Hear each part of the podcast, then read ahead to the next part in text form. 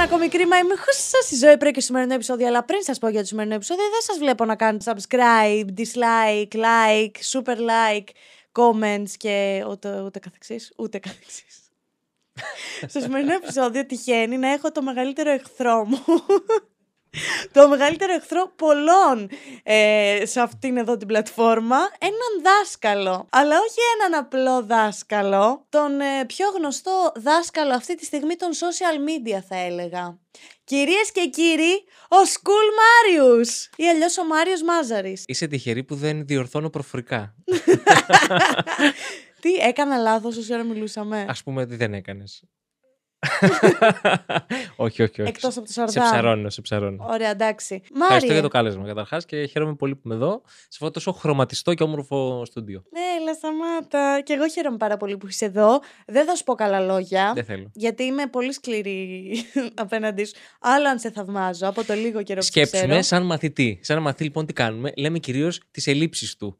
Και όχι, αυτά, τα, όχι τα, τα σημεία που είναι καλός. Το λες αλήθεια αυτό; Αυτό είναι το, το κυρίαρχο μοτίβο όλα αυτά τα χρόνια. Δηλαδή, οι περισσότεροι θυμόμαστε ότι γυρνάμε σπίτι και μας είπαν τι δεν έχουμε κάνει, όχι τι έχουμε κάνει. Έχεις δίκιο, αλλά αυτό δεν είναι λάθος. Είναι.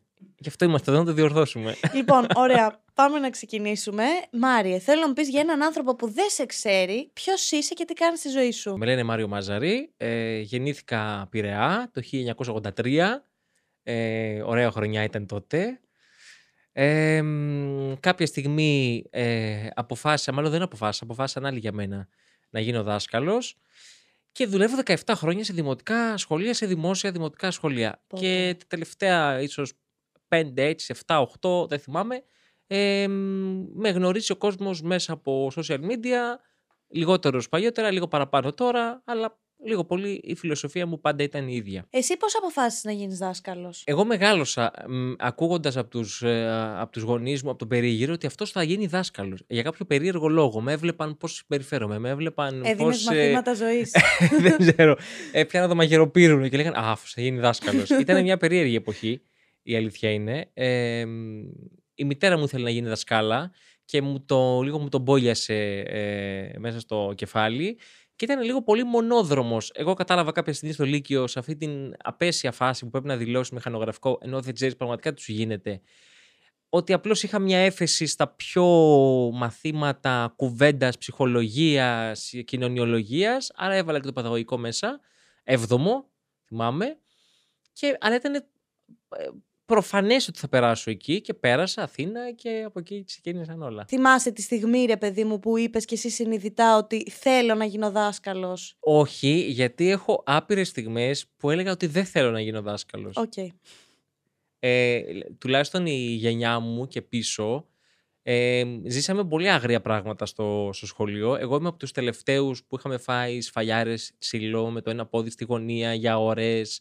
Ε, η έδρα του δασκάλου ήταν υπερυψωμένη μέσα στην αίθουσα, ήταν το έδρανο ε, πάνω σε ένα βάθρο για να υπάρχει α, ακόμα πιο έντονη ότι ο δάσκαλος είναι ψηλά και εσύ είσαι χαμηλά και σε κοιτάει. Ε, μ, σφαλιάρες, ξύλο, φόβος, ε, τα έχω πει πολλές φορές αυτά και δημόσια, ότι ε, πολλές φορές έλεγα ότι πονάει και η άμμο για να μην πάω σχολείο ή πήγαινα σχολείο και κρυβόμουν στις τουαλέτες γιατί ήξερα ότι μετά θα έρθει η σειρά μου να εξεταστώ. Ήταν τραυματικά χρόνια. Ε, μ, όχι με την έννοια που τώρα συνηθίζουμε να λέμε κάτι τραυματικό. Δηλαδή τότε το θεωρούσαμε και φυσιολογικό να σε ξεφτυλίσει ένας δάσκαλος ή να σε δείρει. Επομένως, τότε το θεωρούσαμε φυσιολογικό. Τώρα με τα τωρινά δεδομένα λέμε, πω, τι συμπεριφορές ήταν αυτές. Και πραγματικά τώρα σκέφτομαι, γιατί ένας άνθρωπος να σε δει επειδή πήγες αδιάβαστος; Δηλαδή, Κανένα πολλά νόημα. πράγματα έχουν ε, αλλάξει μέσα στα χρόνια στην, ε, στην αντίληψή μας. Είχα πολλά τέτοια περιστατικά ε, μ, που σίγουρα δεν εκτιμούσα, δεν συμπαθούσα, δεν αγαπούσα το σχολείο και ήταν και περίοδοι που έννοιες που σήμερα κουβεντιάζουμε και είναι λίγο καραμέλα, η ενσυναίσθηση, η, η διαφορετικότητα, η μοναδικότητα, το bullying δεν υπήρχαν τότε. Ήμασταν 25 παιδιά ή 30 παιδιά, ήμασταν και πάρα πολλά. Ένας δάσκαλος, καθίστε, μιλάω, μάθετε. Ήταν πολύ γραμμική η σχέση. Ε, μ, απλώς με τα χρόνια, όταν πια μπήκα, χωρίς να ξέρω γιατί μπήκα στο παιδαγωγικό, γιατί περίμεναν οι άλλοι να γίνω δάσκαλος, who knows, ε, κατάλαβα τα πρώτα χρόνια ότι δεν μπορώ να είμαι ρόλος. Δηλαδή την πρώτη χρονιά που μπήκα στο σχολείο και μου έλεγε η μάνα μου να πάμε να αγοράσουμε κουστούμια. Της λέω είσαι καλά. γιατί να αγοράσω, γιατί να υποδηθώ κάτι άλλο, αφού εγώ δεν φοράω κουστούμια στην καθημερινή μου ζωή, εκτός αν πάω σε ένα γάμο, σε μια εκδήλωση. Θα πάω με το τζιν μου. Αλλά την περίοδο τότε, το 2000, ακόμα ο δάσκαλος είχε λίγο από την ανάγκη να είναι διαφορετικός από τους Προσπαθώ άλλους, να να τον σκεφτώ. θαυμάσεις. Προσπαθώ να σκεφτώ αν θα μπορούσες να είσαι δάσκαλός μου. Θα μπορούσα. Είμαι το 95. Ε, εντάξει, εγώ το 95 τελείωσα το, το δημοτικό, το 94. Ε, μ, οριακά, όχι, δεν, σε, δεν θα σε προλάβαινα. Οκ, εντάξει. Για δύο-τρία χρόνια διαφορά δεν θα σε προλάβαινα. Οκ. Εσύ, σαν δάσκαλος, ποιες είναι οι καθημερινές δυσκολίες που μπορεί να αντιμετωπίσεις; Ο χρόνος είναι αδυσώπητος. Ε, είναι Βαθιά νοήματα στα πρώτα πέντε λεπτά του Ο κρίματος. χρόνος. Με ποια έννοια; Ε, οι τάξεις είναι πολυπληθείς, είναι τουλάχιστον 20 παιδιά. Κάποιος μπορεί να θεωρεί το 20 ότι δεν είναι τίποτα. Δεν είναι τίποτα αν κάνεις διάλεξη. Αν θες να έχεις επαφή με τα παιδιά και να ακούσεις και το παιδί, είναι πολύ λίγος ο χρόνος. Οι 4-5 ώρες που θα είμαστε μέσα σε μια αίθουσα. Ε, Επομένως, πάντα κυνηγάω τον χρόνο. Ε, πάντα χαίρομαι αν κάποιος. το ντροπή μου το λέω, τώρα δεν μου το πω. Όταν κάποιος λείπει και είναι άρρωστος, λέω ναι, μια ώρα παραπάνω. ε, γιατί θα έχω μια ώρα παραπάνω να αναπληρώσω και να κάνω κάτι παραπάνω που δεν προλαβαίνω. Ε, Κυρίως να επικοινωνήσω με τα παιδιά, να ακούσω τις απόψεις τους. Το μεσημέρι που θα σχολάσω θα, θα πω πάλι: Όχι, σήμερα δεν την άκουσα τη ζωή. Δεν πρόλαβα να μιλήσω μαζί της. Αύριο οπωσδήποτε να μιλήσω μαζί της. Δηλαδή, έχω αυτό στο μυαλό μου Θα ότι πρέπει. πεθάνω. Δεν τα λέω για να πεθάνεις. Αλλά ο χρόνος γενικά μας κυνηγάει και στο κομμάτι της ύλης που Ναι. είναι δυσθεώρητο, ε, αλλά και στην καθημερινότητα, την απλή, το να μιλήσεις με τα παιδιά. Εσύ γράφει και βιβλία. Ξεκίνησα τώρα, όψιμα. Δεν είχα σκοπό να γράψω βιβλία. Γιατί γενικά έχω μια ματαιότητα σαν άνθρωπος, ότι πολλά είναι μάταια. Και σκεφτόμουν ότι γιατί να γράψω βιβλία, γράφουν όλοι. Είναι μάταιο να πω στη διαδικασία. Έγραφα μόνο μέσα στο σχολείο κείμενα όλα αυτά τα χρόνια. Γιορτές, οτιδήποτε κάναμε, είναι, τα έγραφα εγώ τα κείμενα πάντα. Είτε είχα 20 παιδιά, είτε 60 όταν κάναμε μια μεγάλη γιορτή. Ε, έγραφα τις γιορτές εγώ. Α, άρα περίμενε στις γιορτές δεν παίρνετε έτοιμα. Εγώ δεν έπαιρνα ποτέ έτοιμα. Εγώ ήθελα να γράφω, γιατί πάντα έχω ένα κόλλημα ότι θέλω οτιδήποτε κάνουμε στην τάξη να είναι προσωποποιημένο. Δηλαδή, αφού έχω απέναντί μου την Σοφία, τη Θάλια, τον Αντώνη, τη Ζωή, να γράψω κάτι που να μην το έχει πει ποτέ κανείς άλλος. Είναι κάτι κολλήματα δικά μου, τα οποία σου τρώνε πάρα πολύ χρόνο, η αλήθεια είναι. Ναι, κάπως. Και μετά όταν Και είναι τελειώσει μια 17 γιορτή... χρόνια δάσκαλος. Ναι, φαντάζομαι πόσες γιορτές έχω γράψει. Έχω πάρα πολλές. Και όλων των ειδών. Εορταστικές, επαιτειακές, καλοκαιρινές, χριστουγεννιάτικες. Έχω μια μεγάλη γκάμα. Αλλά εμένα μου αρέσει αυτό γιατί με κρατάει λίγο ζωντανό.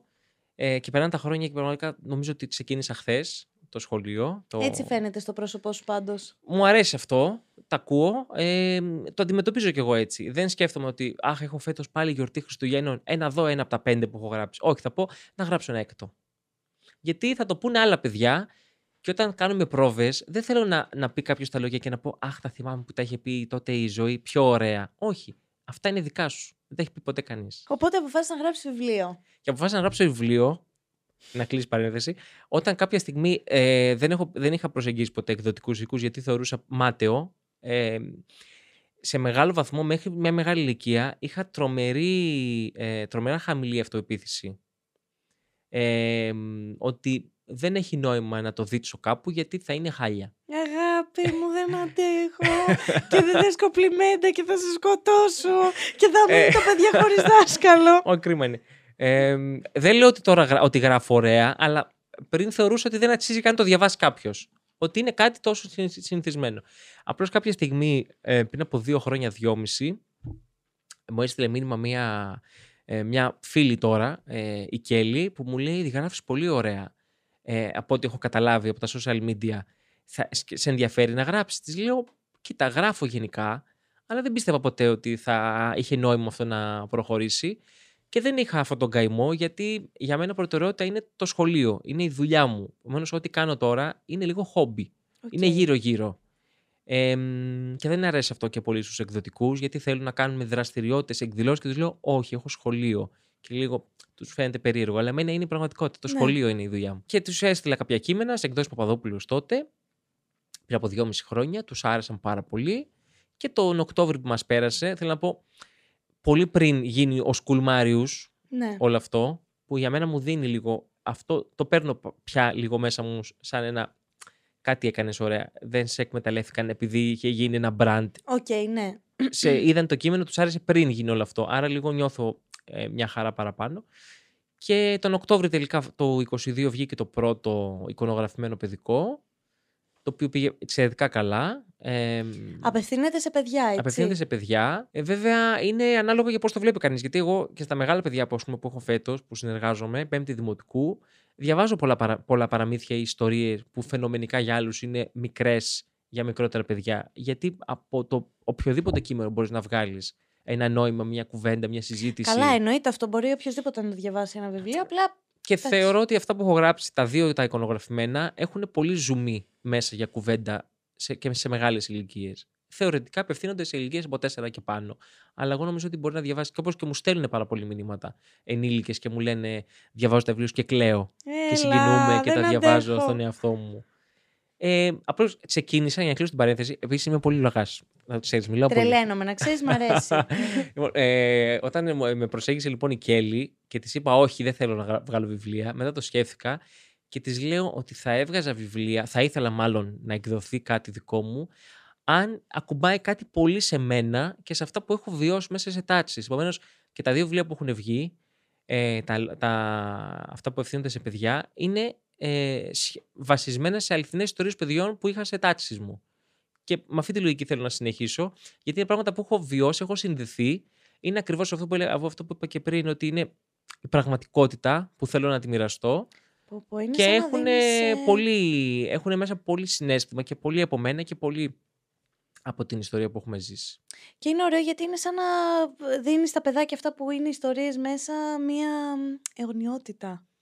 Θα σου πω το εξής, ότι το πρώτο βιβλίο ε, που λέγεται Η αγκαλιά που ψήλωνε, βγήκε τον Οκτώβρη, βασίζεται στην αληθινή ιστορία μιας κοπέλας που είχα μαθήτρια ε, πριν από 8 χρόνια νομίζω, πέμπτη δημοτικού, η οποία γεννήθηκε με έναν Και αυτό το κορίτσι λοιπόν στο σχολείο που είμαι, γιατί είμαι πολλά χρόνια στο σχολείο αυτό, ε, την έβλεπα ε, τα προηγούμενα χρόνια. Πρώτη δημοτικού, δευτέρα δημοτικού, την έβλεπα στην αυλή. Έβλεπα ότι έχει γεννηθεί με έναν αλλά στην ηλικία της δεν φαινόταν γιατί ήταν στο ίδιο ύψος με τα υπόλοιπα ναι. παιδιά.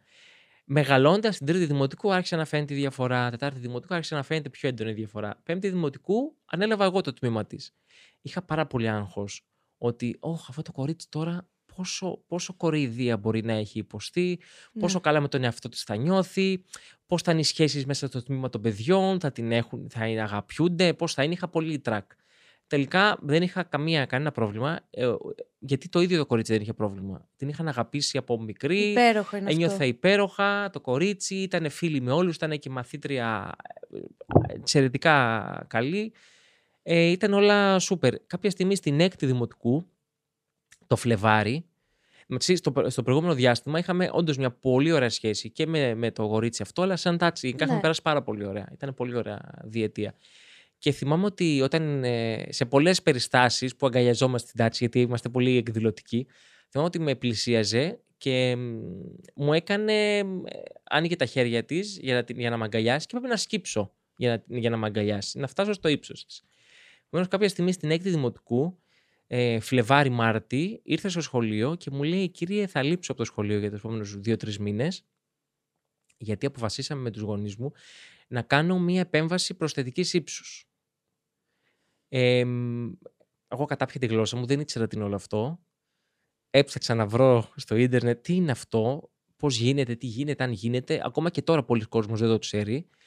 Είναι μια σειρά επεμβάσεων που σου προσθέτουν ύψος. Είναι τρία ή τέσσερα χειρουργία, επίπονα, κοστοβόρα, χρονοβόρα, ναι. συγκλονιστικά άγρια στο μυαλό μου ε, πάω την άλλη μέρα, της λέω, ε, είσαι σίγουρη, ε, ε, τρελαμένος εγώ, ότι θα υποστεί αυτή την, ναι.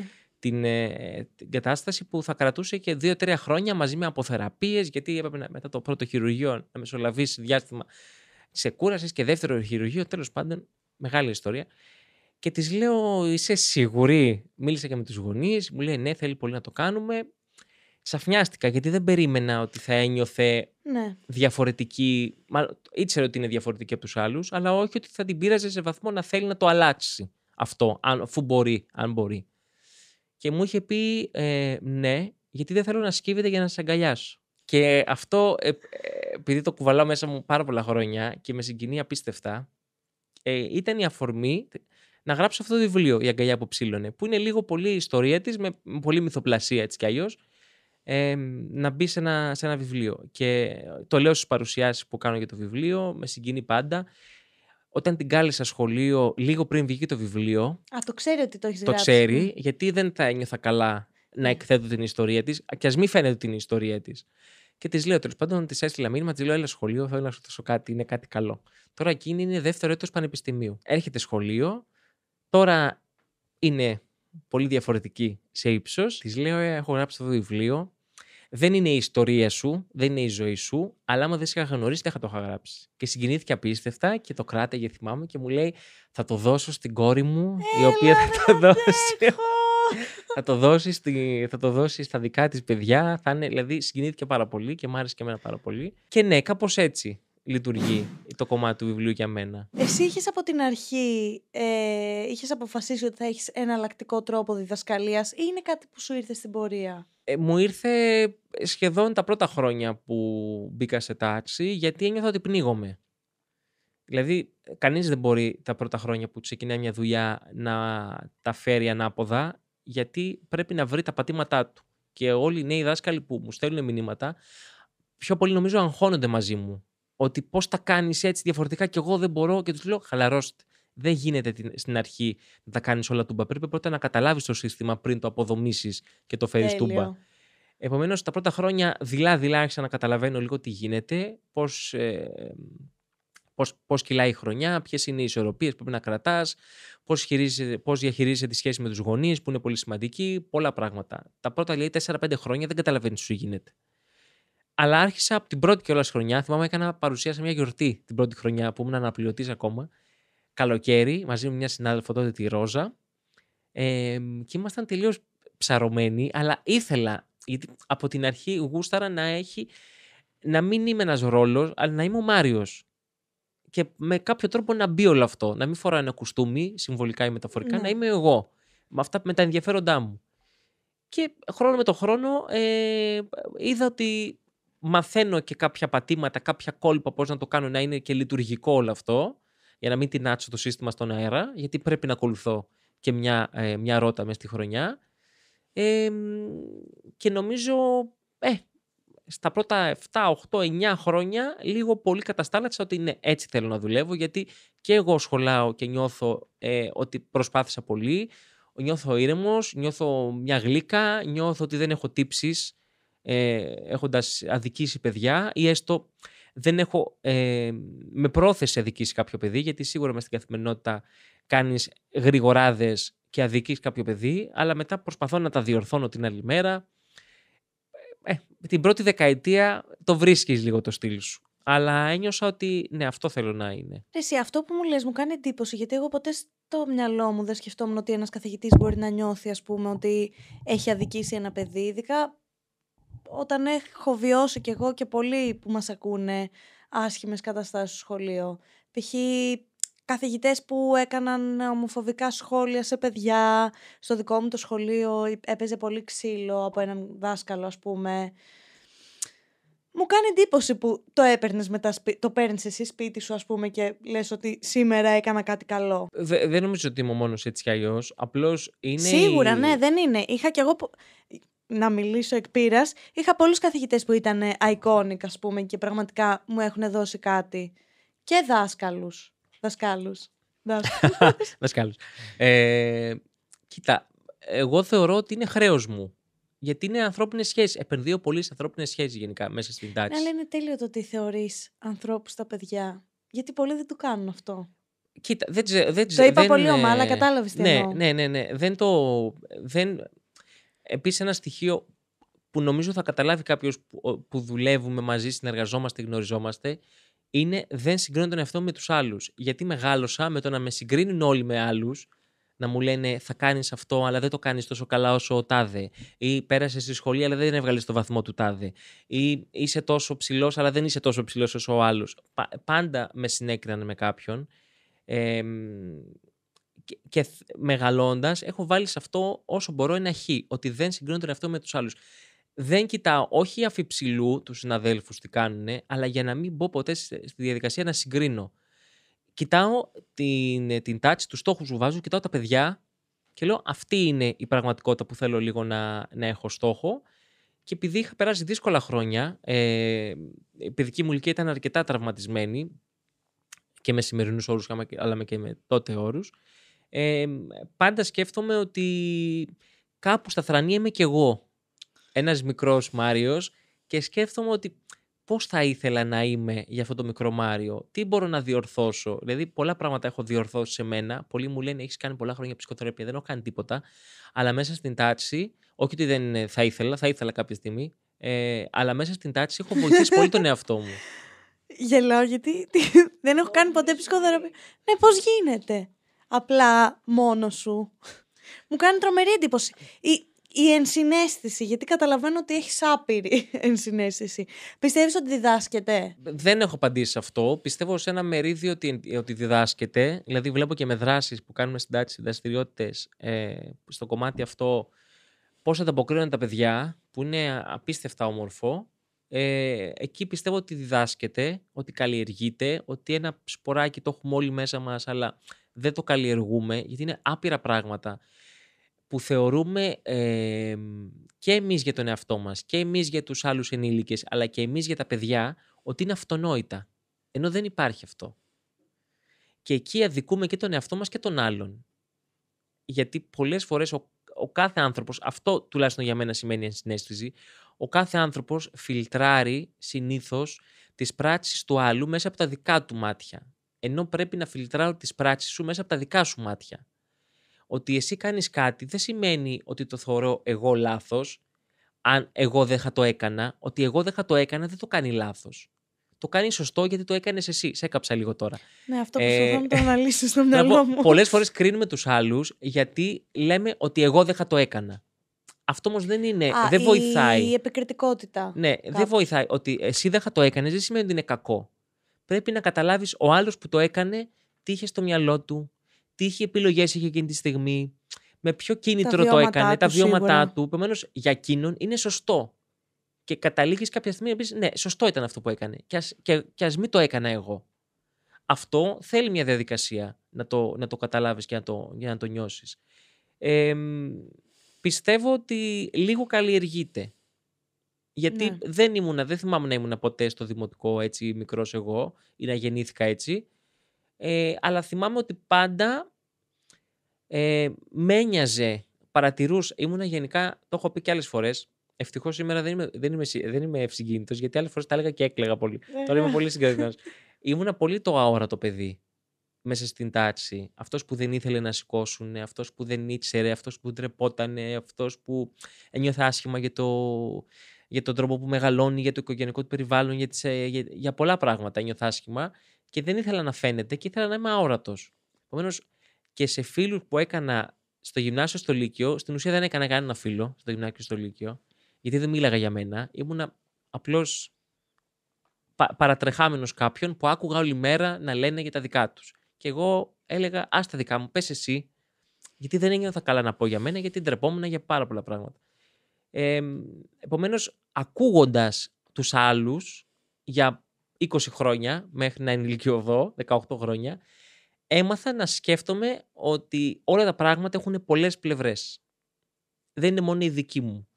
Και ίσως επειδή για πολλά χρόνια δεν μίλαγα, ενίσχυσα το κομμάτι της ενσυναίσθησης. Να ακούω πολλές φωνές γύρω από κάτι. Και τώρα που αντιμετωπίζω οτιδήποτε μπορώ να αντιμετωπίσω, πρώτα θα σκεφτώ, δηλαδή μου πεις ένα γεγονός, πρώτα θα σου πω τις 10 πιθανές σκέψεις που θα κάνουν άλλοι γι' αυτό και μετά θα σου πω τη δική μου γνώμη. Γιατί έχω μάθει μέσα στα χρόνια να σκέφτομαι όλα τα πιθανά σενάρια που μπορεί να ακουστούν για αυτό το γεγονός. Και μετά θα πω, αυτό με βοήθησε λίγο να στραφώ προς την συνέστηση, ότι μπορώ πλέον να σκεφτώ και άλλους ανθρώπους που πώς βλέπουν κάτι. Πιστεύεις ότι έχει μειωθεί καθόλου το bullying? Δεν είμαι σίγουρος. Θα σου πω κάτι. Ότι δεν πιστεύω ε, στο bullying στο δημοτικό τόσο ότι, είναι, ότι υπάρχει. Είναι πολύ λίγα τα περιστατικά στο δημοτικό. Και επίσης, εμ, και δεν μπορώ να μιλήσω για βαθμίδες που δεν έχω δουλέψει, δεν, δεν ξέρω Ναι, στο ναι, γυμνάσιο μιλάμε και για στο το δημοτικό, λύκειο. για το δημοτικό. Στο δημοτικό είναι πολύ λίγα τα περιστατικά. Εμείς είχαμε πάρα πολύ στο σχολείο μου, στο δημοτικό. Και το καταλαβαίνω τώρα μεγαλώνοντας. Οκ. Είναι λίγα τα περιστατικά, πιστεύω. Δηλαδή και στο σχολείο που είμαι. δε- ε, Στο σχολείο το συγκεκριμένο που είμαι, είμαι 12 χρόνια. Δηλαδή, μέσα στα 12 χρόνια, επειδή τα συζητάμε, που έχουν περάσει χιλιάδες παιδιά, άντε να είχαμε 3, 4, 5 περιστατικά και πάλι όχι κάτι ακραίο όπως πολλά που ακούμε Ναι. σε, σε- στην επικαιρότητα.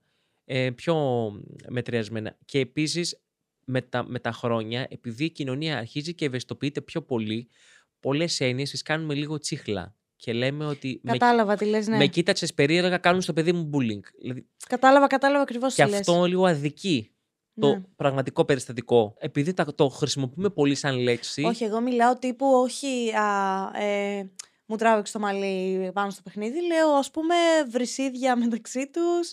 Ε, μ, κάποια, τέλος πάντων, δεν θέλω να πω συγκεκριμένα πράγματα, αλλά κατάλαβες τι εννοώ. Σίγουρα στο δημοτικό βοηθάει ότι τα παιδιά έχουν έναν δάσκαλο ή μια δασκάλα για αρκετό ώρες της μέρας. Άρα ε, αυτός ο δάσκαλος ή δασκάλα έχει τον χρόνο να πει και πέντε κουβέντες, να κάνει και μια συζήτηση για το πώς φερόμαστε, να λύσει μια διαφωνία. Μπορεί να μην το κάνουν όλοι στο βαθμό που θα μπορούσαμε ή θα θέλαμε ή θα ήταν το, το τέλειο, αλλά σίγουρα μια κουβέντα παραπάνω θα την πει. Στο γυμνάσιο και στο λύκειο που μπαίνουν συνεχώς ασταμάτα καινούργια πρόσωπα και στην ουσία δεν συνδέονται τόσο εύκολα με τα παιδιά, γιατί πρέπει να κυνηγήσουν και μια ύλη, εκεί τα πράγματα χάνονται. Και δεν ξέρεις Οκ. ακριβώς απέναντί σου το κάθε παιδί τι ιστορία κουβαλάει. Στο δημοτικό, λίγο είσαι υποψιασμένος για το τι ιστορία κουβαλάει ένα παιδί και πώς είναι η εβδομάδα του. Ποιο πιστεύεις ότι είναι το μεγαλύτερο παιδαγωγικό λάθος που μπορεί να κάνει ένας δάσκαλος; να μην βλέπει τα, τους μαθητές. Δηλαδή, ε, έχουμε φτάσει σε μια, σε μια πραγματικότητα, σε μια εποχή που πάνω στο κεφάλι μας κυριαρχεί η ύλη. Ε, Παραμιλάνε παιδιά, γονείς, δάσκαλοι. Είναι η πρώτη κουβέντα. Πώς θα βγει η ύλη, πώς θα βγει η ύλη. Οτιδήποτε συμβαίνει, ε, βγαίνει μια αργία στη μέση, τώρα βγήκαν οι εκλογές. Πώς θα βγει η ύλη; Ε, το παιδί αρρώστησε. Πώς θα βγει η ύλη; Είναι το πρώτο που σκεφτόμαστε. Και ξεχνάμε ότι απέναντί μας είναι παιδιά. Ή λέμε ότι το τμήμα είναι δύσκολο. Τραβάει, δεν τραβάει, λες και είναι κάρος την άλλη φορά. Οι γονείς, σταματάς γονείς στο δρόμο, λες τι κάνει ο Γιώργος. Πολύ καλά, έβγαλε 19 και 5. Στο μυαλό όλων είναι μια ύλη. Έχουμε, φτα... έχουμε φτιάξει λοιπόν ένα σύστημα που βαθμολογεί τα παιδιά και θεωρεί ότι είναι μόνο αυτό που πρέπει να προσεγγίσουμε. Είναι το κυρίαρχο, το πρωταρχικό, που για μένα αυτό είναι λάθος. Όχι ότι αν δώσεις ε, προτεραιότητα στη σχέση, στη διαμόρφωση χαρακτήρων, που για μένα είναι το εξίσου σημαντικό κομμάτι του δημοτικού, γιατί είναι παιδαγωγικό, έχει την αγωγή του παιδιού, θα αφήσεις πίσω τα, τα μαθήματα. Ε, υπάρχει τρόπος να συμβαδίσουν. Πιστεύω τουλάχιστον ότι υπάρχει και να τα κάνεις και τα δύο. Νομίζω αυτό, ότι ξεχνάμε ότι απέναντί μας έχουμε 22 πρόσωπα με ονόματα και λέμε έχω ένα τμήμα με 21 παιδιά, σκέφτομαι ένα αριθμό. 12 αγόρια, 9 κορίτσια. Τώρα εσύ ε, με τον COVID ήσουν δάσκαλος. Ε, πώς το αντιμετώπισες όλο αυτό με τα WebEx, online μαθήματα; Γενικότερα το δικό σου κομμάτι επηρεάς... ε, δυσκολεύτηκε ρε παιδί μου, σε επηρέασε αρνητικά; Ε, Βρήκες περα- τρόπο να το... Περάσαμε πολλές φάσεις, η αλήθεια είναι, επειδή κράτησε και πολύ αυτό. Ε, μ, την πρώτη χρονιά, το 20, που κλείσαμε κάπου το Μάρτι, ε, το είδα... Ε, «Α, έλα παιδιά, δεν θα κάτσουμε τώρα, δεν θα μας πάρει από κάτω. Ε, επομένως, κλείσαμε Τετάρτη νομίζω, η Τρίτη Τετάρτη. Πέμπτη είχα ανοίξει μια ομάδα στο Viber με τους 20 μαθητές που είχα 21 παιδιά τότε. Πέμπτη δημοτικού πάλι. Και τα λέγαμε μέσα από εκεί. Κάναμε μάθημα κάθε πρωί, χωρίς να υπάρχει κύκλο, χωρίς τί- μόνο, μόνο, μόνοι μας. Κάναμε μια ομάδα και ξεκινήσαμε. Και αυτό έγινε λίγο πάλι και αυτό έγινε κάπως. Ρε παιδιά, αντί να πει ο άνθρωπος, ξέρω εγώ, «Α, ωραία, μια, δύο εβδομάδες θα έχουμε κλειστά σχολεία, ας ξεκουραστούμε. Είναι αυτό που, είναι αυτό που, που είπα πριν. Σκέφτομαι πώς θα νιώσουν οι άλλοι. Και σκέ, δηλαδή, το, η πρώτη μου σκέψη ήταν τι θα κάνουν τώρα τα παιδιά; Θα κοιμηθούν και θα παίξουν PlayStation. ναι, αλλά πώς θα αντιμετωπίσουν όλο αυτό; Ναι, ισχύει Έστω αυτό να που λες. κάνουμε λίγο παρέα, που δεν κάναμε μάθημα το πρώτο καιρό. Απλώς Ναι. συναντιόμασταν και συνεχίσαμε μια ρουτίνα. Α πούμε, στην τάξη διαβάζαμε ένα βιβλίο κάθε μέρα σε κεφάλαια. Και κάθε μέρα λοιπόν στο Viber τους διάβαζα ένα κεφάλαιο, τη συνέχεια του βιβλίου. για να, για να συνεχίσουμε την ιστορία. Και μετά λέγαμε λίγο τα νέα μας, κάναμε λίγο πεναληψούλε και ήταν ωραίο αυτό ότι είχαμε μια επαφή. Θέλω τη δεύτερη χρονιά, που ήταν όλη η χρονιά λάστιχο, 2021, ε, συνειδητά πήρα πρώτη δημοτικού. Πήγα και είπα ότι θέλω να πάρω πρώτη δημοτικού γιατί ήξερα ότι θα, θα ανοιγοκλείνουν τα σχολεία. Ήταν εκεί που είχαμε, φτάσαμε στο peak του, του COVID. Και επειδή έχω δουλέψει την πρώτη δημοτικού, είναι ίσως η πιο σημαντική τάξη του δημοτικού, κακά τα ψέματα, γιατί σε εισάγει σε έναν κόσμο που είτε θα τον συμπαθήσεις ή θα τον σιχαθείς και ήθελα να, να βοηθήσουν να τον συμπαθήσουν, ακόμα και με αυτή τη συνθήκη. Και ξεκινήσαμε με τα πρωτάκια. Κλείσαμε κάποια στιγμή τον, ε, τον Νοέμβρη, μέσα Νοέμβρη, δεν θυμάμαι. Έτσι ε, ξεκινήσαμε το, την τηλεμάθημα, που δεν είναι μάθημα. Ε, δεν θεωρώ ότι όλο αυτό είναι μάθημα. Απλώς ε, ήταν μια, μια προσπάθεια να είμαστε σε επαφή. Δεν θεωρώ ότι δηλαδή μπορεί να, να αντικαταστήσει το WebEx ή οποιαδήποτε πλατφόρμα την τάξη. Μπορεί είναι να πολύ σημαντική η από κοντά επικοινωνία. Είναι πολύ σημαντική με την έννοια αυτή που είπα και νωρίτερα ότι η τάξη μέσα δεν είναι διάλεξη που μπορεί να γίνει ανα πάσα στιγμή. Εγώ θα μιλάω και εσείς απλώς έχετε την οθόνη και κουνάτε το κεφάλι. Η τάξη είναι αλληλεπίδραση. Και σε μια πλατφόρμα που κόβεται το σήμα και πες εσύ, ε, περιμένετε να... Αυτό δεν γίνεται. Υπήρχαν παιδιά που δεν είχαν μέσα για να επικοινωνήσουν. Υπήρχαν. Εντάξει, βοηθήσαμε κιόλας. Βρήκαμε και στο σχολείο ε, μέσα τάμπλετ, κινητά και μέσω κινητών. Κάναμε τα πάντα. Οι γονείς εκείνη τη χρονιά πραγματικά τους έβαλε το καπέλο. Μάλιστα τον Ιούνιο αφού ανοιγόκλεισε το σχολείο τρει-τέσσερι φορές, τους έδωσα και δίπλωμα. Τύπωσα και για τις μαμάδες μπαμπάδες και του λέω: Σας απονέμω δίπλωμα δασκάλα δάσκαλου, γιατί κάνετε τα πάντα. Και πραγματικά ναι. εκείνη τη χρονιά τα παιδιά μάθαν να γράφουν, να διαβάζουν μέσα από την κάμερα. Πολύ Ήταν τρομερή χρονιά. Αλλά κάναμε και πολύ ωραία πράγματα. Μαγειρέψαμε, κάναμε θεατρικό, έγραψα. Δηλαδή, κάναμε ωραία πράγματα. Και με βοηθούσε και εμένα ότι κάθε μέρα έχω κάτι να περιμένω και να μην τρελαίνομαι. Δηλαδή, όλοι μου οι φίλοι ναι, ήταν τρελαμένοι. Εγώ είχα τη δουλειά που συνέχιζε καθημερινά. Είχα να προετοιμάσω, είχα να διορθώσω. Στέλναμε ηχητικά. Είχα πρώτη δημοτικού. Θυμάμαι, έτρωγα. Το... Βέβαια, ήταν όλη μέρα αυτό. Όλη μέρα. Ναι. Γιατί ήταν πρώτη δημοτικού και έπρεπε να έχεις αλλη... να ναι. επανατροφοδότηση όλη μέρα. Βράδυ, 11 η ώρα, 12 η ώρα, έτρωγα και άκουγα τον Αργύρι να μου κάνει ανάγνωση. Μου είχε στείλει ηχητικά κάποια στιγμή και τα άκουγα. Και του στέλνα μετά. Αργύρι, πες το αυτό λίγο καλύτερα, εκεί λίγο αυτό. Ήταν μια all time, all, all day ε, job. Ναι. Αλλά ήταν πολύ συγκινητικό. Καλά, ούτως ή άλλως, σαν δάσκαλος, έχεις all day job, γιατί όταν είσαι σπίτι πάλι προετοιμάζει τα μαθήματα. Είναι, είναι, αλλά εκείνη την περίοδο το φτάσαμε στο peak. Στο peak. Αλλά ε... έχει και πολύ ωραίες στιγμές. Δηλαδή, θέλω μόνο να πω, ας πούμε, επειδή όντως δεν είναι μόνο τι κάνεις εσύ, είναι και πώς τα αγκαλιάζουν οι γονείς και πώς τους βοηθάς να έρθουν κοντά για να αγκαλιάσουν το σχολείο. Αυτό ήθελα να σου πω, αλλά Γιατί έχεις μεγάλη ευθύνη και εσύ πώς θα έρθουν οι γονείς. Ναι. Δηλαδή, θυμάμαι ότι όταν ε, δε, εκείνη τη χρονιά το 2021 δεν είχαμε στολή Χριστουγεννιάτικα. Γιατί ήμασταν σπίτι μας στην τάξη. Και αυτές οι εμπειρίες που μοιραζόμαστε μέσα σε ένα σχολείο, αυτά είναι που μένουν στο παιδί όταν τελειώνει η χρονιά. Δεν είναι πόσο γλώσσα μαθηματικά έκανε, αλλά τις γιορτές που έκανε, τα πάρτι, τα στολίσματα, αυτά του μένουν. Και στέλνω ένα μήνυμα, θυμάμαι στους γονείς 5 Γενάρη, έτσι Γενάρη, πριν ανοίξει το σχολείο που θα επιστρέφαμε ε, το Γενάρη και τους λέω: Αν δεν έχετε κρύψει τα δέντρα, στείλτε ένα-δύο να στολίσουμε 9 Γενάρη και στείλανε πέντε δέντρα και στολίσαμε πέντε δέντρα. Την πρώτη μέρα που άνοιξε στο σχολείο, στολίσαμε την τάξη Χριστουγεννιάτικη και είπαμε: Χριστουγεννιάτικη είναι όποτε θες. Και όλος ο Γενάρης ήταν στολισμένος. Και έγινε και αυτό έτσι. Ταξίδεψε πολύ σαν είδηση. Και, αλλά κυρίως ε, τα παιδιά το συζητάνε ακόμα. Ότι στολίσαμε Χριστουγεννιάτικα το Γενάρη και ήμασταν μέχρι τέλη Γενάρη ε, Χριστούγεννα. Η απορία που είχα και τότε με το WebEx ε, και γενικότερα βασικά είναι ότι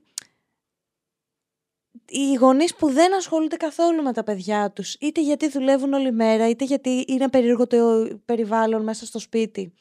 Ε, σε αυτή τη φάση, ας πούμε, με το WebEx, είχατε εσείς κάποιο τέτοιο ε, περιστατικό, ας πούμε, που να υπάρχουν γονείς που δεν, δεν ήθελαν καν να ασχοληθούν; Κοίτα, στην πρώτη δημοτικού, επειδή είναι πολύ σημαντικό να είναι ο γονέας από κοντά, δεν μπορεί να μην ασχοληθεί, ήταν και εκείνη λίγο υποψιασμένη τους είχα κι εγώ λίγο πει πέντε πράγματα και ήταν αρκετά. Ε, δεν ένιωσα ότι αδιαφόρησαν. Σίγουρα δεν βοηθάει αν από το σπίτι δεν σε σπρώχνουν στο να έχεις ένα πρόγραμμα. Όχι να είσαι άριστος ή να κυνηγάς τους βαθμούς, αλλά να έχεις ένα πρόγραμμα. Ότι κάθε μέρα θα ακολουθώ μια διαδικασία στο σπίτι.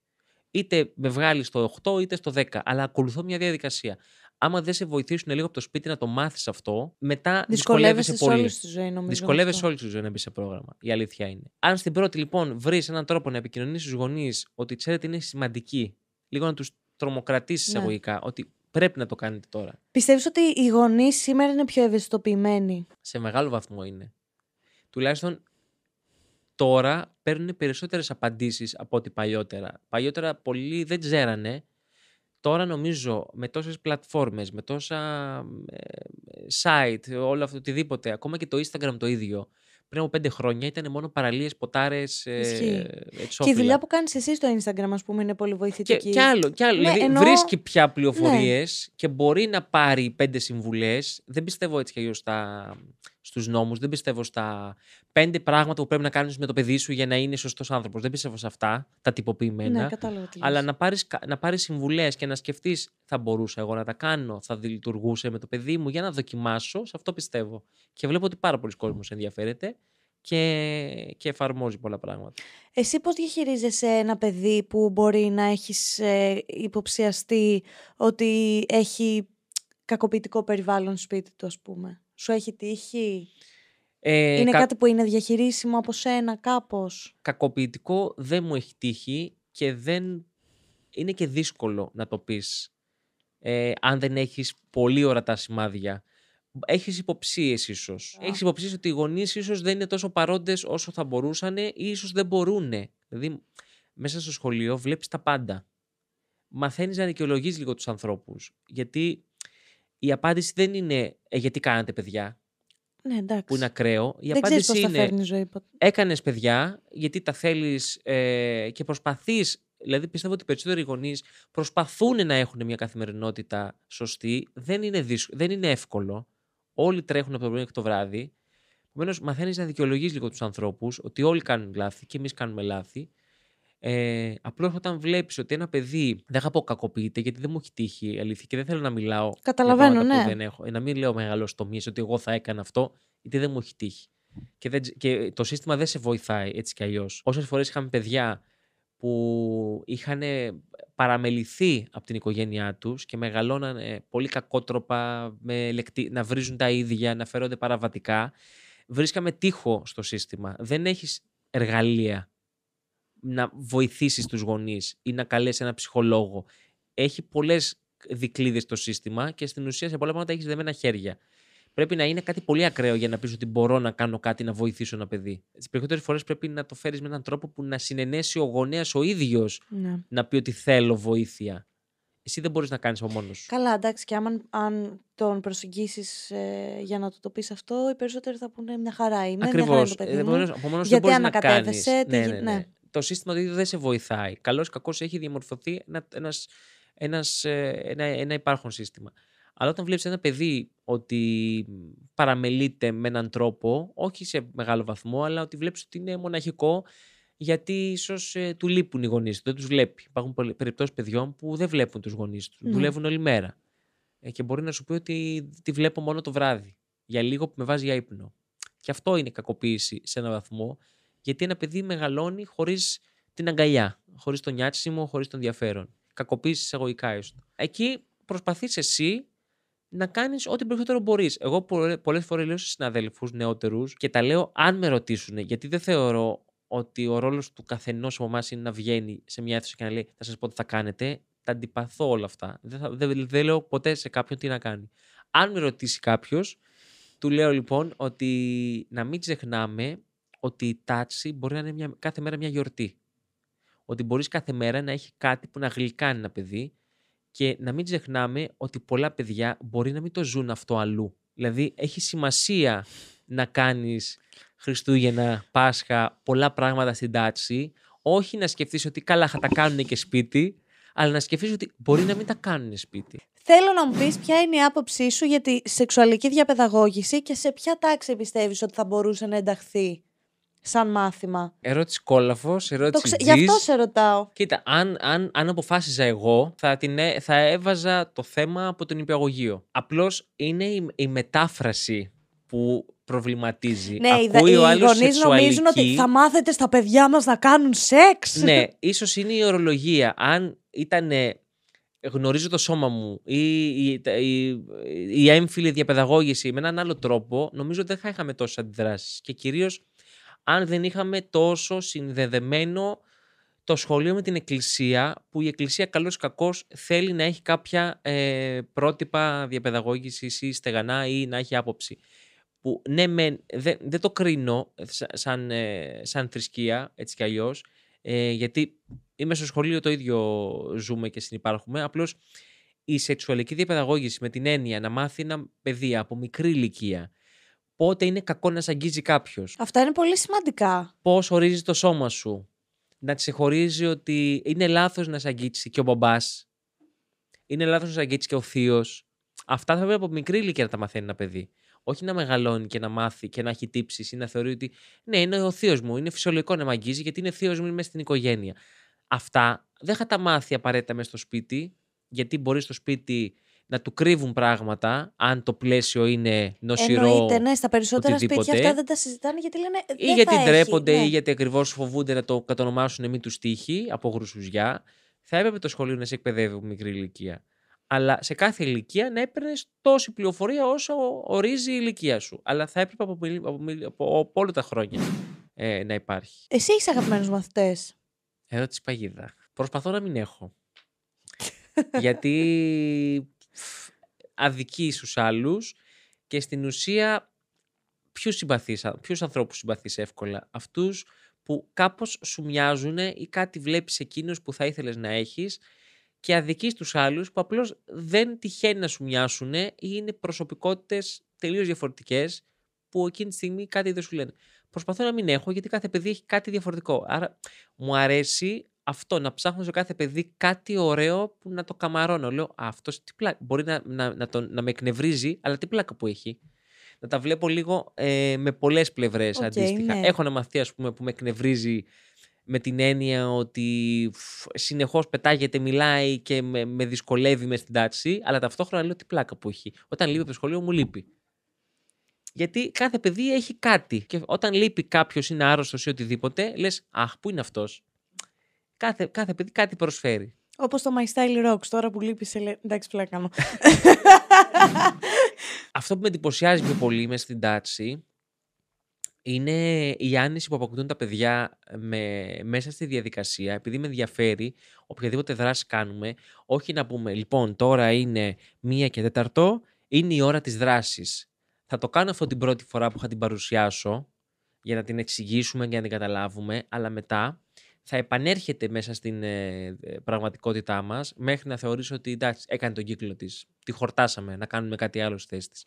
Μέχρι να κάνει τον κύκλο της, την επαναφέρουμε συνέχεια ή είναι πάντα υπαρκτή. Γι' αυτό μου αρέσει μαζί με μια δράση να φτιάχνω συνήθως ένα πινακάκι ή να κάνω μια μικρή κατασκευούλα ή ένα χαρτάκι να ζωγραφίζω. Το κολλάω σε έναν τοίχο, καλή ώρα προς το, το κρίμα, έτσι ώστε να είναι πάντα μέσα στην τάξη ορατό και ανα πάσα στιγμή ε, το παιδί μέσα στη μέρα να σηκωθεί και να πάρει ας πούμε, ένα χαρτάκι, ας πούμε, οι δωρεάν αγκαλιές που κάνουμε. ναι. Πάει ανα πάσα στιγμή μέσα στη μέρα, κόβει ένα χαρτάκι, πάει και αγκαλιάζει ένα συμμαθητή του. Εγώ εκείνη την ώρα δεν κάνω τη δράση, κάνω μαθηματικά στον πίνακα, Οκ. γράφω μια άσκηση και σκέφτομαι πολλές φορές τι φωτογραφία θα μας βγάζει κάποιος από ψηλά. Ένας δάσκαλος με ένα μαρκαδόρο στον πίνακα, τα παιδιά να γράφουν και ξαφνικά δύο παιδιά να αγκαλιάζονται. Και δεν του λέω κάτσε κάτω τώρα είναι. Στη... Γιατί εγώ έχω επιλέξει να βάλω αυτή τη δραστηριότητα να τη συμβολίσουμε σαν δωρεάν αγκαλιά που σημαίνει ότι θέλω να μοιραστώ μια αγκαλιά μαζί σου.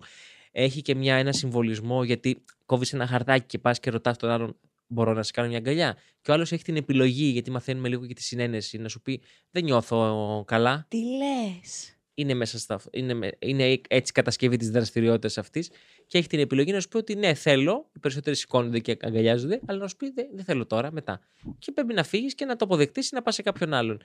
Εμένα μου αρέσει αυτό, ότι α- αποκτούν τα παιδιά μια άνεση μαζί μου και ξέρουν ότι ανα πάσα στιγμή μπορώ να το κάνω αυτό, αλλά με τρόπο που να μην ενοχλεί τους άλλους. Δεν θα σηκώ και θα πω Έρχομαι να σε αγκαλιάσω. Το κάνει αθόρυβα. Ναι. Όταν το νιώσει, εγώ θα γράφω ακόμα στον πίνακα, τα παιδιά θα γράφουν στα τετράδια τους, θα αγκαλιαστούν, θα κάτσουν, τελείωσε. Πιστεύεις ότι υπάρχουν παιδιά που θα το κάνουν ας πούμε για πλάκα ή θα το εκμεταλλευτούν απλά για να σηκωθούν και να κάνουν κάτι άλλο την ώρα του μαθήματος; Ενδεχομένως να υπάρχουν πάντα παιδιά που το κάνουν αυτό. Αλλά ανάλογα τη δραστηριότητα, πώς την έχεις δομήσει και παρουσιάσει, δηλαδή στις δωρεάν αγκαλιές, ε, ε, ε, υπάρχει μια παράμετρος. Γιατί εγώ κάθε μεσημέρι, όταν φεύγουν τα παιδιά, κάνω λίγο μια προετοιμασία της τάξης για την επόμενη μέρα. Και κάθε μεσημέρι πάω και κολλάω τις καινούργιες αγκαλιές.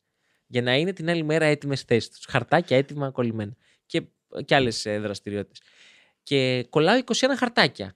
Όσο είναι τα παιδιά. Αν κάποιος θέλει να δώσει δύο αγκαλιές εκείνη τη μέρα, του λέω, φίλε, συγγνώμη, μία δωρεάν έχεις. Να μην την τζοδεύεις. Μπορεί οι άλλοι συνάδελφοι να με κατηγορούν ότι καλά, ε, σοβαρέψου ή είναι ηλικιό σου, αλλά δεν έχω, δεν έχω καταλάβει ακόμα, δεν έχω απαντήσει μέσα μου αν θεωρώ ότι τα παιδιά είναι ενήλικες ή αν εγώ είμαι μικρός. Δηλαδή, πάντως σίγουρα τα κοιτάω στα ίσα τα παιδιά. Και, και, και μιλάω με ειλικρίνεια και στους γονείς και στα παιδιά. Λέω, τώρα έχω θυμώσει, τώρα έχω στενοχωρηθεί. Τώρα θέλω να κάνουμε αυτό. Τι λέτε, θα το κάνουμε; Τώρα σκέφτηκα αυτό. Ε, και επίσης παίρνω ιδέες πολλές από τα παιδιά. Δηλαδή, από αυτά που τους αρέσει. Από αυτά που τους αρέσουν, κάνω δραστηριότητες για να έχει νόημα. Όχι σήμερα μου ήρθε εμένα να κάνω κάτι για τον κινηματογράφο. Άρα κάνετε συζητήσεις, ας πούμε, στην τάξη. Ότι... Ούτε, κάνεις, ούτε χρειάζεται να κάνεις συζητήσεις. Βλέπω, ας πούμε, ότι σήμερα εσύ. Ε, την ώρα, ας πούμε, ένα παράδειγμα. Ε, πριν από λίγο καιρό έλεγα, έλεγα, έλεγα σε ένα αγόρι κάτι και το εκνεύρισα και εκείνος, επειδή φέτος γνωριζόμαστε, είναι η πρώτη χρονιά που είμαστε μαζί, η πρώτη του αντίδραση όταν του κάνει κάποιος παρατήρηση ή ένα σχόλιο, κάνει αυτό.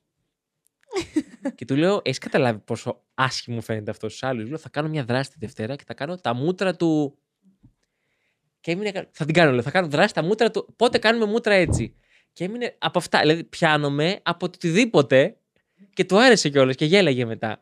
Πιάνομαι από το οτιδήποτε. Ότι σήμερα σε, τι σε ενοχλεί; Ο καιρός. Ωραία, θα κάνω μια δράση που θα έχει σχέση με τον καιρό. Μ' αρέσει να σκέφτομαι ε, τον εαυτό μου στη γη δεν θέλω ποτέ να σκεφτώ ότι τα κάνω τέλεια, γιατί αν το σκεφτώ αυτό, θα σταματήσω να σκέφτομαι καινούργια πράγματα. Πιέζω τον εαυτό μου να κάνει καινούργια πράγματα είναι να σκέφτομαι ότι τα έκανα μέτρια ή ότι μπορώ κι άλλο. Ναι, αλλά δεν κουράζεσαι. Δηλαδή, Όχι, μια χάλια μέρα σου, γιατί είσαι άνθρωπος; Πας χάλια στο σχολείο. Έχεις είναι πολύ λίγες είναι πολύ λίγες αυτοί οι χάλια μέρες. Είναι πραγματικά μετρημένες στα δάχτυλα. Κυρίως ξυπνάω με χαρά και λέω: Πάω σχολείο, εντάξει, θα περάσουμε τέλεια σήμερα. Γιατί έχω προγραμματίσει τη μέρα έτσι ώστε να περάσουμε ωραία. Και πιστεύω ότι το, έχω πια έναν τρόπο να το φέρνω ώστε να περάσουμε ωραία. Ποιο είναι το μεγαλύτερο μάθημα που έχεις πάρει από τους μαθητές σου; Να μην συγκρίνομαι. Να μην συγκρίνω τον εαυτό μου. Δηλαδή και στα παιδιά δεν έχει νόημα ποτέ να πω ότι εσύ είσαι καλύτερος από τον διπλανό σου. Δεν έχει κανένα νόημα. Δεν βοηθάει κανέναν. Και εσένα θα σε κομπλάρει γιατί θα θεωρήσει ότι κάποιος είναι καλύτερος από σένα, άρα θα στεναχωρηθείς. Και ο διπλανός σου θα θεωρήσει ότι Α, δεν χρειάζεται να προσπαθήσω γιατί είμαι καλύτερος από τους άλλους αυτό μου έχει μάθει πολλά. Να μην συγκρίνω και εμένα τον εαυτό με τους άλλους. Έχει νόημα να συγκρίνει το παιδί τον εαυτό του με τον εαυτό του. Και ε, υπενθυμίζω στα παιδιά αυτό το πράγμα.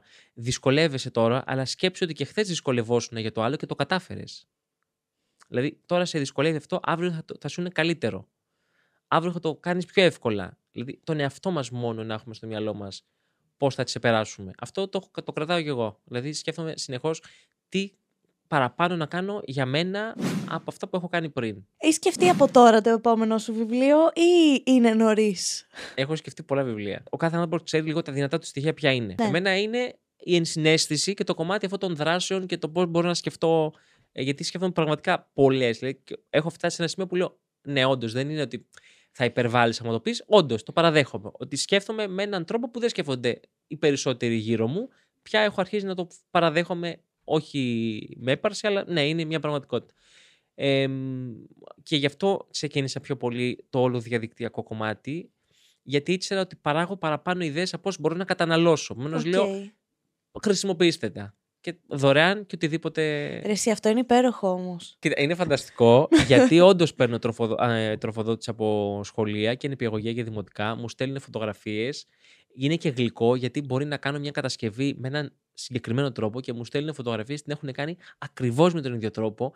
Και πολλές φορές λίγο το γελάω και λέω, ας πούμε, μα έχω γράψει πούμε, το κρίμα με διαφορετικά χρώματα, το κάπα μπλε, το ρο κόκκινο και έχουν γράψει το κάπα μπλε, το ρο κόκκινο. Και λέω, το είδαν έτσι και σκέφτηκαν ότι για να έχει κάνει το κάπα μπλε, μάλλον έτσι πρέπει να είναι. και έχει λίγο πλάκα όλο αυτό.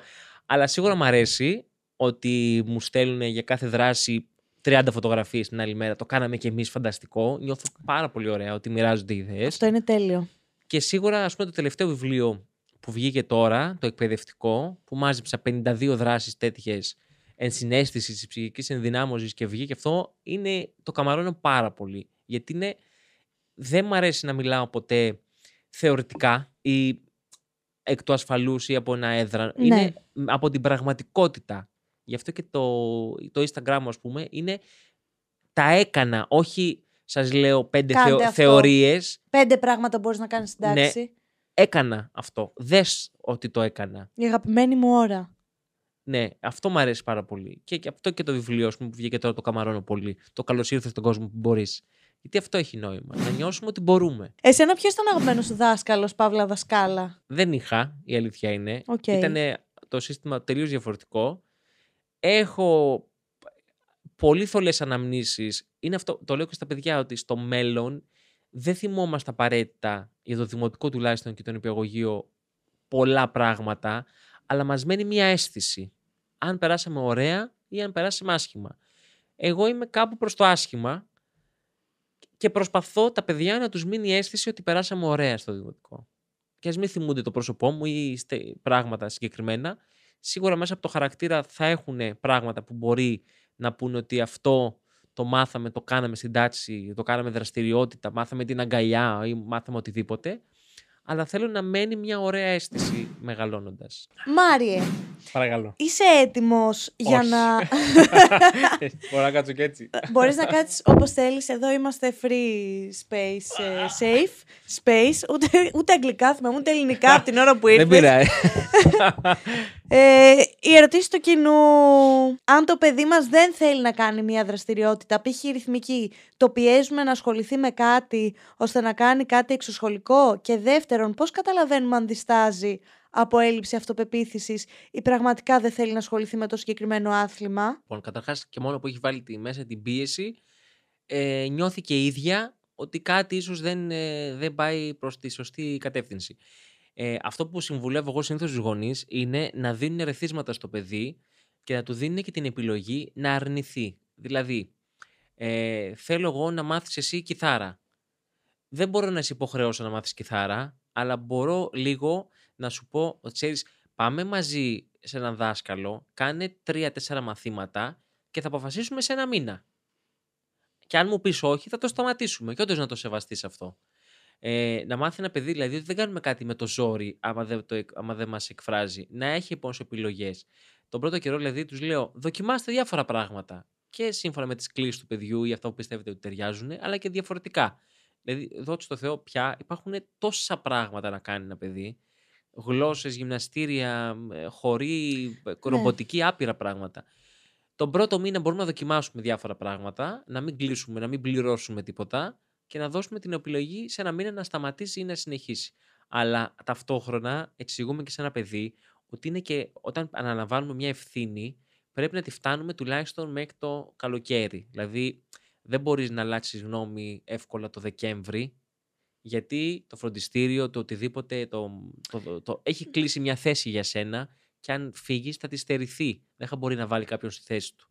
Επομένως, πρέπει να δίνουμε μια περίοδο χάριτος το πρώτο διάστημα και να κυλάει η χρονιά έτσι. Πώς Τώρα- καταλαβαίνουμε όμως ότι αν δεν το κάνει από ντροπή, ας πούμε, ότι δεν θέλω να συμμετέχω, γιατί ντρέπομαι να πάω κολυμβητήριο, ας πούμε, με τα άλλα παιδάκια ή οτιδήποτε. Σε κάθε περίπτωση, ακόμα και αν ισχύει αυτό και ένα παιδί κάνει κάτι από έλλειψη αυτοπεποίθησης, αν το κάνει με το ζόρι, δεν θα τη βρει την αυτοπεποίθηση. Οκ, Θα συνεχίσει να έχει έλλειψη αυτο- αυτοπεποίθησης. ναι. δεν είναι η στιγμή να τη βρει μέσα από κάτι που ντρέπεται.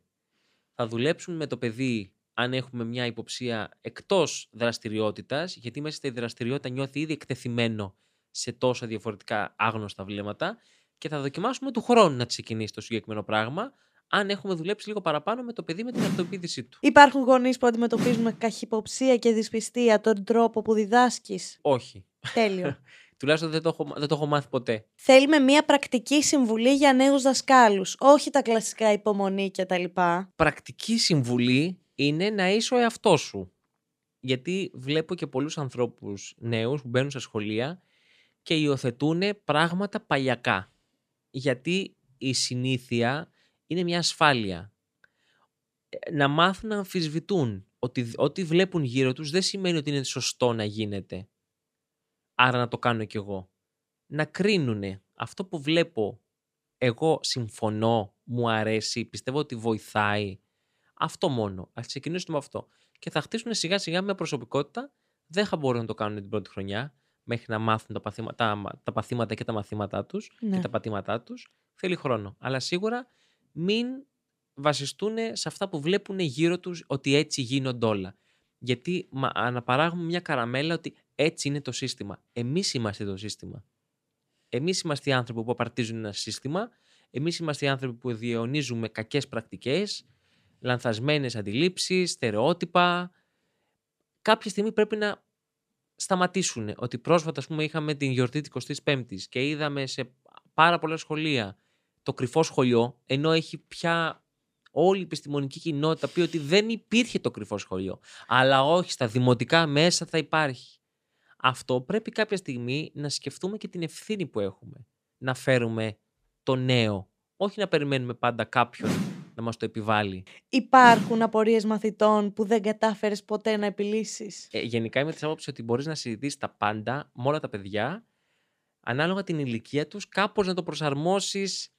Ε, θυμάμαι ότι μια χρονιά πέμπτη δημοτικού, πριν από πολλά χρόνια, 10-11 δεν θυμάμαι ακριβώς, μιλάγαμε για τη μέρα κατά του AIDS.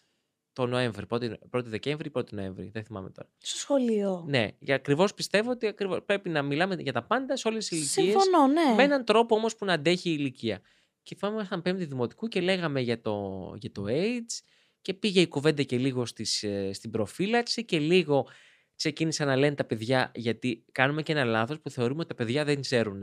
Σε αυτή την ηλικία ξέρουν πάρα πολλά πράγματα. Καλά στο δημοτικό, εγώ θυμάμαι να Και λέω τώρα- με και- τον αδερφό μου τα έσχη. Και, και πόσο μάλλον τώρα που τα παιδιά όλα είναι με μία οθόνη. Στα... Τότε Ναι. πριν από 10 χρόνια δεν είχαμε και τόσο το κινητό και το tablet και, και τα social media. Τώρα είναι πολύ βαθιά η εισρωή. Και θυμάμαι τότε λοιπόν στην κουβέντα μέσα τα, τα αγόρια που συνήθως είναι λίγο πιο ανυποψίαστα για την εφηβεία, είναι λίγο πιο στον κόσμο τους, ε, λέγανε ε, το προφυλακτικό είναι γυάλινο. Θυμάμαι την ερώτηση του, Νίκο, του Νίκου και, που είχε πάρα πολύ πλάκα και την ίδια στιγμή λέει ένα κορίτσι, δεν θα πω το όνομα, ε, ας πούμε η Κατερίνα, που λέει «Κύριε, γιατί τα προφυλακτικά έχουν γεύσεις» την, στην ίδια ηλικία λοιπόν ένα αγόρι είπε αν είναι γυάλινο, το κορίτσι λέει γιατί έχουν γεύσεις; Τέλειο. Πω, πω. Αυτό Ε, σε λέει αυτήν την πάρα ερώτηση- πολλά για την κοινωνία. Σε αυτήν την ερώτηση, σε αυτήν την ερώτηση δεν απάντησα. Λέω, ε, ε, βραχύκλωσα. Αποθαρρύνεσαι από το κλίμα απαξίωσης του εκπαιδευτικού συστήματος; Σίγουρα δεν μου αρέσει. Σίγουρα δεν πιστεύω ότι υπάρχει κάποια κυβέρνηση όλα αυτά τα χρόνια που δουλεύω που ενδιαφέρεται λίγο παραπάνω για το εκπαιδευτικό σύστημα. Νομίζω ότι λίγο πολύ είμαστε ο τελευταίος τροχός της αμάτση. Διακομματικά. Πάντα το λέω γιατί δεν, ε, δεν παίρνω θέση έτσι και αλλιώς στα, στα, στα κομματικά. Αν και θεωρώ τον εαυτό μου πολιτικών. Και μέσα στο σχολείο ε, χρησιμοποιώ πάρα πολλά κομμάτια της επικαιρότητας για να βοηθήσω την κουβέντα και την συζήτηση και να κάνουμε δραστηριότητες με βάση την επικαιρότητα. Το κομμάτι, ας πούμε, με τα τέμπη, πώς το διαχειριστήκατε; Μιλήσαμε πάρα πολύ. Κάναμε πολλές δράσεις τη βδομάδα εκείνη. Καταρχάς ήταν σοκαριστικό γιατί η μέρα που έγινε ήταν η μέρα των γενεθλίων μου. Το είδα στο διάλειμμα και πραγματικά ένιωσα απίστευτα άσχημα. Ναι, αλλά ότι δεν γιορτά. έφυγες. Δεν έφταιγα εγώ, δεν έχει καμία σχέση. Αλλά ότι θα είναι ντροπή να πω στον εαυτό μου ότι σήμερα γιόρτασε με τέτοιο. Ε, θα μου πεις κάθε μέρα δεν γίνεται κάτι στο, στο- στον κόσμο. Κάθε μέρα γίνεται κάτι. Ναι. Αλλά όταν είναι τόσο μαζικό και έντονο Ναι, και ναι, ναι, ναι, ναι. μαύρο, ξεχνάς τον εαυτό σου και σκέφτεσαι το καλό της ζωής γενικότερα. Επομένως το πήρα πολύ βαριά. Και, αλλά το χρησιμοποίησα και πολλές φορές χρησιμοποιώ κάτι που γίνεται στην επικαιρότητα αμέσως στο σχολείο. Αμέσως μου δημιουργούνται ιδέες γιατί πραγματικά θέλω να γραποθώ, να μην, ακριβώς επειδή έχουμε μεγαλώσει με πολλά πράγματα που δεν έχουμε συζητήσει σαν άνθρωποι και τα διαιωνίζουμε αυτά τα λάθη κατ' εμέ, θέλω να γραποθώ κατευθείαν και μου λένε όλοι τι αντανακλαστικά έχεις; Ναι, γιατί δεν θέλω να χάσω στιγμή από το, οι νέοι άνθρωποι να ξέρουμε κάτι καλύτερα. Ενώ κάναμε και την κουβέντα ε, για, το, για το έγκλημα αυτό, το δυστύχημα, αλλά μιλήσαμε πολύ και για την ευθύνη που έχει ο καθένας πέρα από το, το, τη στεναχώρια, γιατί επίσης δεν βοηθάει να αναπαράγουμε τη στεναχώρια σαν στεναχώρια. Όσο, στεναχ... όσο και να στεναχωρηθούμε εμείς, δεν θα νιώσουμε ποτέ πώ είναι να είσαι ένας γονέας και να έχεις χάσει το παιδί σου. Ή να είσαι ένας αδερφός και να έχεις χάσει την αδερφή σου ή οτιδήποτε. Στεναχωριόμαστε εκ του ασφαλούς. Στεναχωριόμαστε μεν, αλλά δεν θα νιώσουμε ποτέ πώς είναι. Άμα δεν το έχουμε βιώσει οι ίδιοι. Ε, Επομένως, μιλήσαμε πολύ για το κομμάτι της ευθύνης. Όταν αναλαμβάνεις κάτι, το κάνεις καλά. Άρα, πόσο σημαντικό είναι να κάνουμε πράγματα που αγαπάμε και ακόμα και αν δεν τα αγαπάμε, εκείνη την ώρα που τα κάνουμε, να είμαστε συγκεντρωμένοι σε αυτό. Ό,τι επάγγελμα και να κάνει ο καθένας. Και είπαμε πάρα πολλά παραδείγματα. Είσαι περιπτεράς, να είσαι συγκεντρωμένος, όταν ο άλλος σου λέει ότι θέλω κάτι που να μην είναι αλλεργικός, να μην του δώσεις κάτι και το φάει και δηλητριαστεί. Άμα είσαι φούρναρης, να, μην προσε... να προσέχεις να μην πέσει κάτι λάθος στο ψωμί. Ναι, ναι, ναι, ναι, ναι. Αυτό είναι θέμα ευθύνης. Να πεις ότι κάνω τη δουλειά μου καλά, σωστά, γιατί από αυτή ο- οποιοδήποτε δουλειά εξαρτάται κόσμος. Ένα κομμάτι ήταν αυτό, το κομμάτι της ευθύνης. Άλλο κομμάτι ήταν το κομμάτι του φταίω. Με το να μάθουμε ότι όταν κάνουμε κάτι πρέπει να το παραδεχόμαστε, όχι για να τιμωρηθούμε ή για να μας πούν οι άλλοι θα σε σαπίσουμε το τσίλο, αλλά για να αποκατασταθεί λίγο η τάξη ότι είναι φταίω και πάμε να δούμε τώρα να δουλέψουμε στο αν μπορώ να κάτι να διορθώσω. Και είναι κάτι που στο σχολείο το βλέπουμε πάρα πολύ συχνά. Βλέπεις παιδιά από μικρή ηλικία, τα βλέπεις με τα μάτια σου να χτυπάει το ένα το άλλο, του λες γιατί χτύπησες, δεν χτύπησα, μα σε είδα, δεν χτύπησα, σε είδα, δεν θα σε τιμωρήσω. Θέλω να μου το πεις, να το παραδειχτείς και να δουλέψουμε το μετά. Αυτό έχει ο άνθρωπος πολύ μεγάλη δυσκολία να το κάνει. Να πει ότι ναι, το έκανα. Φταίω. πω. Όλοι κάνουμε λάθη. Όλοι κάνουμε και είναι και δραστηριότητες πολλές που κάνω κι εγώ. Και τους λέω συνέχεια ότι κάνω λάθη και να με έχετε στο, να με έχετε στο μυαλό σας. Γιατί κάνω λάθη, να με Γιατί διορθώνετε. βάζει τους μαθητές να σε αξιολογήσουν. Να με αξιολογούν, να με αξιολογούν, να διορθώνουν τα λάθη μου, να αμφισβητούν αυτά που λέω. Τους λέω, μην πιστεύετε ότι σας λέω επειδή είμαι μεγάλος ή επειδή είμαι δάσκαλος. Όλοι κάνουμε λάθη. Κάποια λάθη βέβαια είναι τραγικά που δεν διορθώνονται, Ναι. όπως αυτό με τα τέμπη. Αλλά πολλά λάθη μπορείς μετά κάτι να κάνεις. Δηλαδή, έπεσα πάνω σου και σε χτύπησα.